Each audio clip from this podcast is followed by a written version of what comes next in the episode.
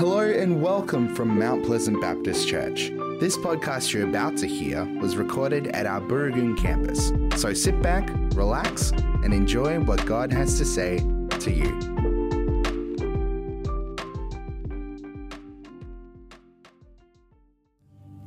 Father God, we thank you that we can come before you this morning. We invite the Holy Spirit to come and minister to us as we come before your word now. May those words come alive in us today. Speak to us, Lord.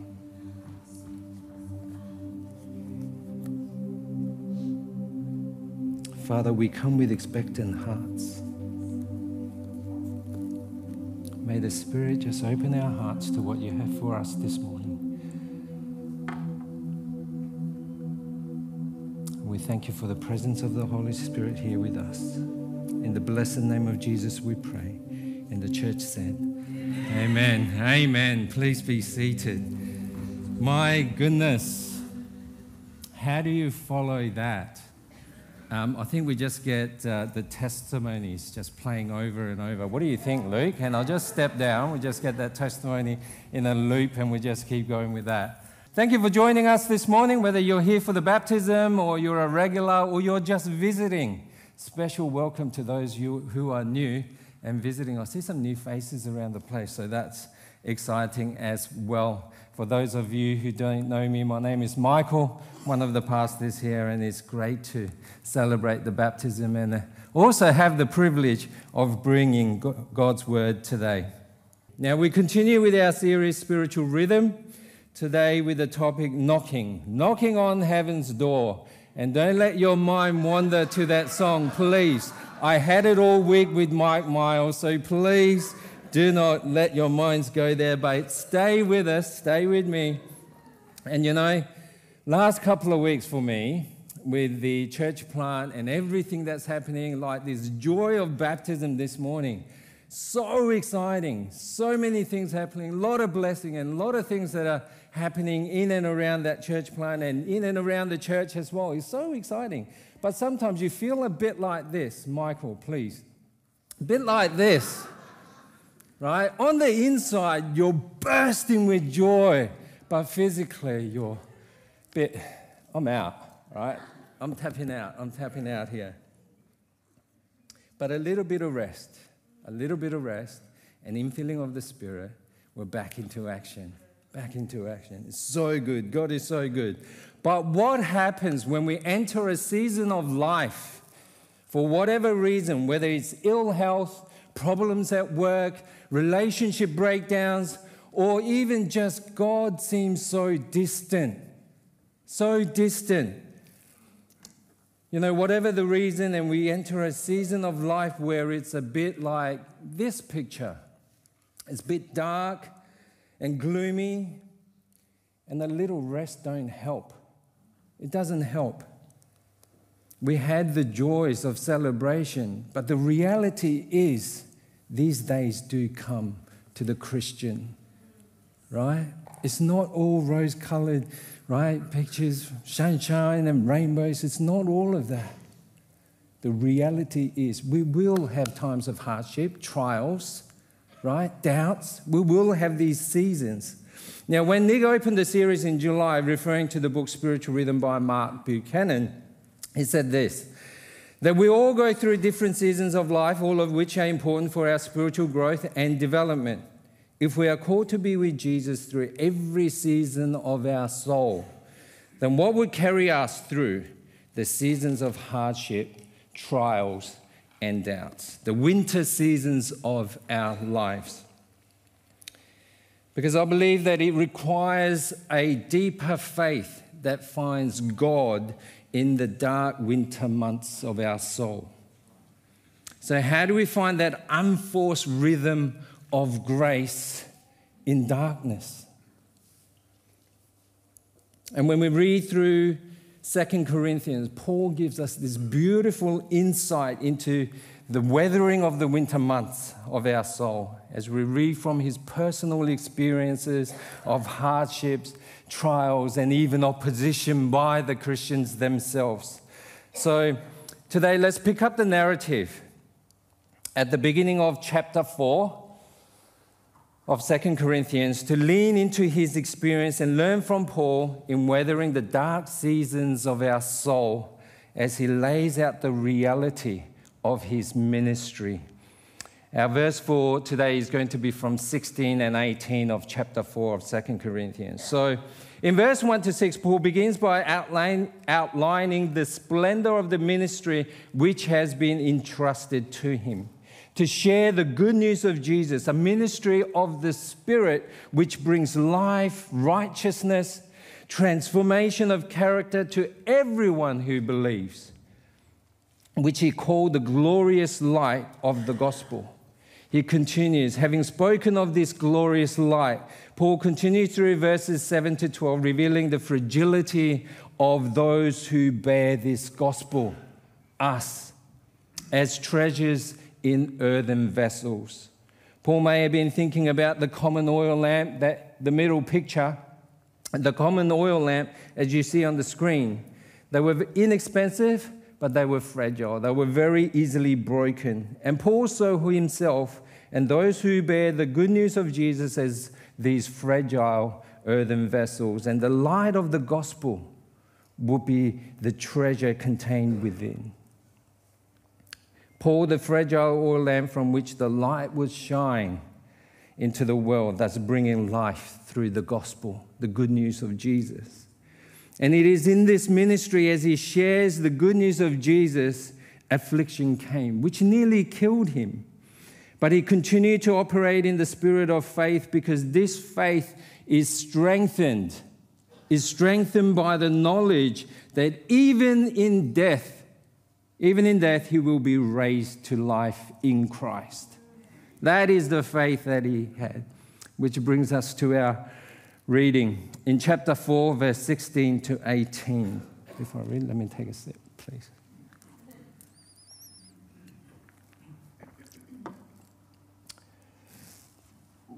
There it is. Therefore, we do not lose heart. Though outwardly we are wasting away, yet inwardly we are being renewed day by day for our light and momentary troubles, achieving for us an eternal glory that far outweighs them all. So we fix our eyes not on what is seen, but what is unseen. Since what is seen is temporary, but what is unseen is eternal. Amen. Amen. That is God's word for us today. That is God's word. Paul reminds us, those of us who have a relationship with Christ, are the ones who have been entrusted to share this glorious gospel. And I don't think Meg's going to have any problems there with all that energy that she's got. However, we are fragile. We are fragile. Earthen vessels who will face hardships and trials. And as we encounter the winter seasons of our soul, we are encouraged not to lose hope.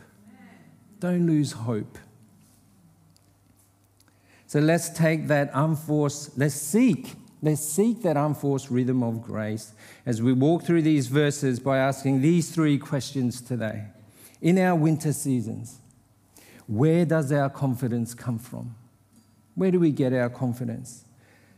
What do we carry through our winter seasons? And lastly, how do we see through the darkness? So, to our first question, where does our confidence come from? It comes from the assurance of an inner reward. Comes from an assurance of an inner reward. The primary reason that Paul reminded, remained upbeat about life and ministry is given in this easy to remember saying Though outwardly we are wasting away, yet inwardly we are being renewed day by day. Our bodies are wearing down minute by minute. Now, I don't have to explain to you to see and know of the difference that age makes, right? Look at me. For young people, look around. And some of us, we just need to, we looked in the mirror this morning, right? But Paul isn't describing about the physical decay as such. Outwardly, literally meaning, meaning outer man, does not refer to the body, and inwardly, literally meaning the inner man, does not refer to the soul. There is no body or soul dichotomy here. Both outer man and inner man is referring to the whole person. Paul is referring to the whole individual. And the outer man refers to the status of us in the first Adam, the sinful state. And the inner man refers to our state, status in the last Adam, in Christ.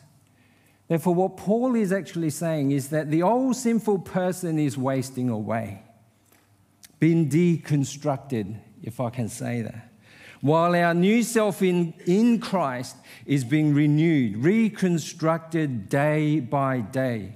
The process of deconstruction and reconstruction is taking place right now as our new self as Colossians 3:10 says we are being renewed as we learn to know our creator and become like him. Every day we're being renewed day by day. And the final reconstruction the transformation will occur at Christ's appearing when he when the whole person will be redeemed and conformed to the likeness of the last Adam of God's own Son, as Romans 8 tells us. Hence, Paul did not lose heart amidst the stresses of ministry and life because he, as the old nature was being deconstructing, he was being reconstructed in the image of Christ. He was being built up from inside out in the image of our Lord Jesus. And this reality is true of us as well. As we live today and even during our winter seasons, our outer self, the old self, is being deconstructed, wasting away, but our inner self, the new creation in Christ, is being constructed, being renewed day by day, more and more in the likeness of our Lord Jesus. And this trans- transformation is far too glorious and encouraging to allow the darkness to hold us down. But the light that shines within will burst forth. Amen. It will burst forth. This is the confidence that we have the assurance of an inner reward the ongoing sanctifying work of the Holy Spirit in us, transforming us more and more into the likeness of Jesus. And we ought to be encouraged because Paul's experience will be a template for our life in Christ. The deconstruction is typically messy, it is painful, it's hard. But our daily transformation and reconstruction is beautiful. It is beautiful. Secondly, an added reason why Paul does not lose heart amidst his life's pressure in verse, is in verse 17. And he says this For our light and momentary troubles are achieving for us an eternal glory that far outweighs them all. Similarly, Peter says in 1 Peter chapter 1 In all this you greatly rejoice, though now for a little while you may have had to suffer grief in all kinds of trials. These have come so that the proven genuineness of your faith, of greater worth than gold, which perishes even though refined by fire, may result in praise, in glory, in honor when Jesus Christ is revealed. How encouraging is that? This is temporary. What we go through is temporary. Earlier in chapter 1 of 2 Corinthians, Paul stated that he suffered affliction he had experienced in Asia and had left him weighed down beyond measure. We don't know what this affliction was, but he says that he was utterly crushed under an unbearable weight, helpless, awaiting death. The weight of his affliction was real, and in fact, it almost killed him. But here in verse 17, Paul re employs the same words weight and beyond measure, but in context to minimize the deadly weight of affliction, there is this weight of glory. The weight of glory. The burden we carry in our dark winter months is not the cause, but the outcome. It is the burden of glory that we carry in our winter seasons. For Paul, the affliction now seems weightless in comparison to his eternal load of glory that is to come. This is the reality of all those who, through grace, have become children of God. When Paul suffered affliction, the winter seasons, he did not focus on the focus his thoughts on how heavy the affliction was, but on the glory that is to come in Christ. Are you going through a tough time? Are you journeying through the dark nights of the soul? Believe this the afflictions, the hardships, the pains, the trials, all of these things will pass. Don't lose heart. They will pass. And more so, embrace the fact that the fires are burning away the dross so that a load of glory will be yours. Amen. Amen. So let's answer our second question. In our winter season, what do we carry? We do not carry the burden of what we are going through, but we carry the eternal weight of glory that is to come in Christ. That is what we carry. So, to, to our last question. In our winter season, how do we see the unseen? How do we see through the darkness? How do we see this unseen thing in darkness? Paul endured because he looked past the transitory moment to the future. For his winter season, the dark nights of the soul are transient. He says in verse 18, For the things that are seen are transient, but the things that are unseen are eternal. Everything that we see with our eyes and the things that we experience on this side of eternity are temporal, they are temporary. There is nothing that we can look at and experience in this world this side of eternity that is not transient. From the possessions that we own, the experiences that we have, the earth itself, the highs and the lows, all of these things are temporal. But the unseen is internal. God, Father, Son, Holy Spirit is eternal. The souls of our brothers and sisters in Christ is eternal. The promises of God is eternal heaven is eternal. The tragedy, though, of our times is that we have lost our eyes for the unseen and believe, hope, work, and live in the seen. We live in the visible. But Paul focused on the unseen things to come.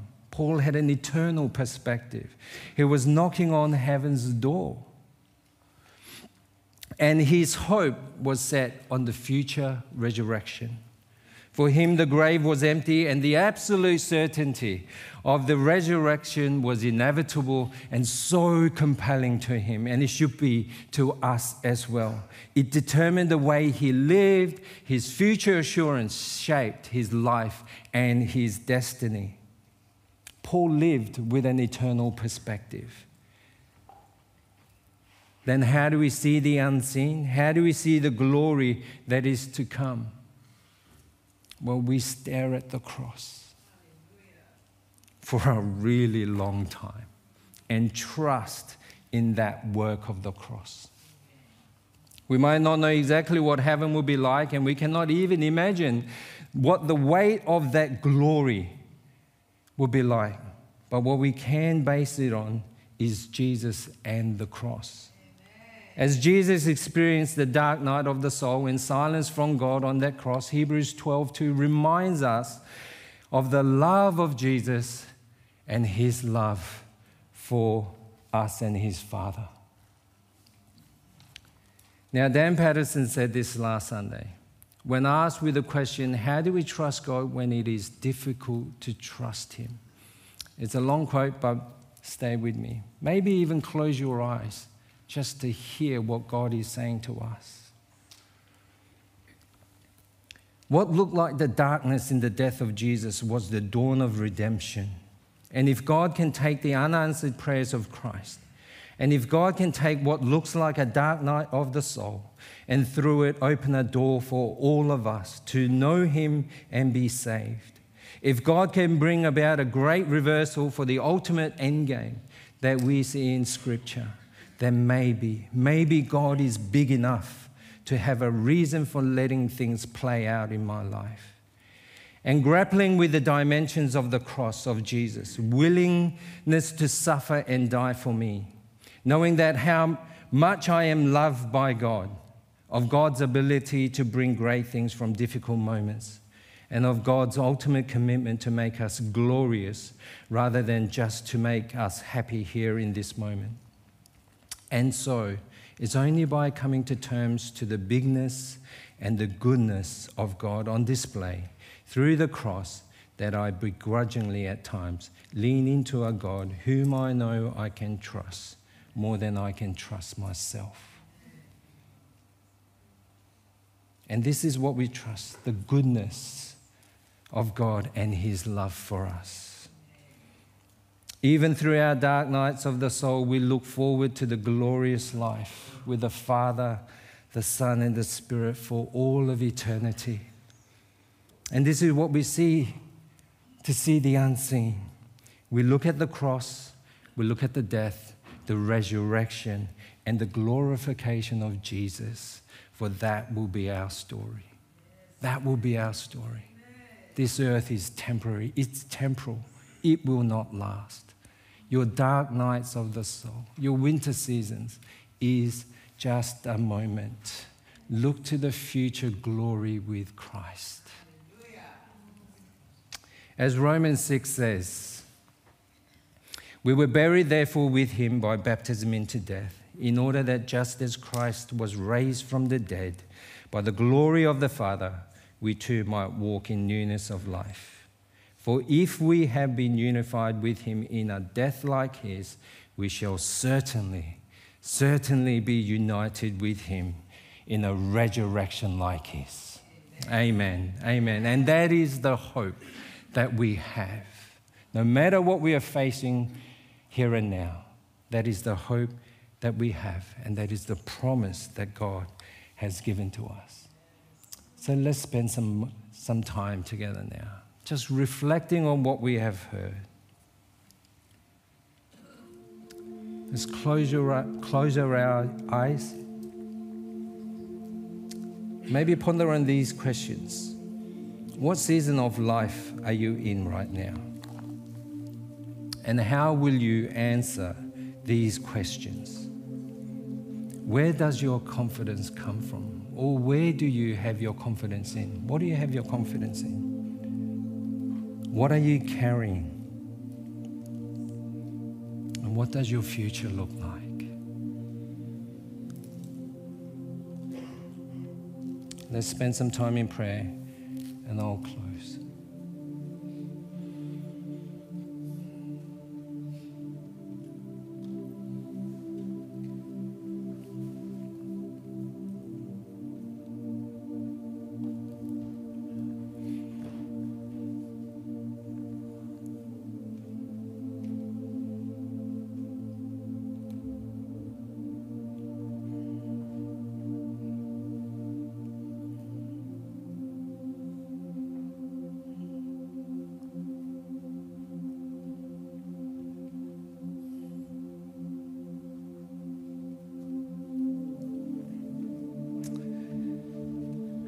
Father God, we thank you for Jesus. We thank you that our confidence comes from the assurance of the resurrection. That we carry the weight of the glory that is to come as we peer into eternity with you. And we also thank you, though we may be in a season of hardship or trial, we are the earthen vessels who hold the treasure within that even though we are wasting away, our inner self is being renewed day by day. And we know that in time we'll be more in the likeness of your Son. And my prayer for those who are seeking is that they may be found in you to have the hope and the joy that we can have in you. Father, come and meet them where they're at and bring them to yourself. And we ask in the mighty name of Jesus, we pray. Amen. Amen.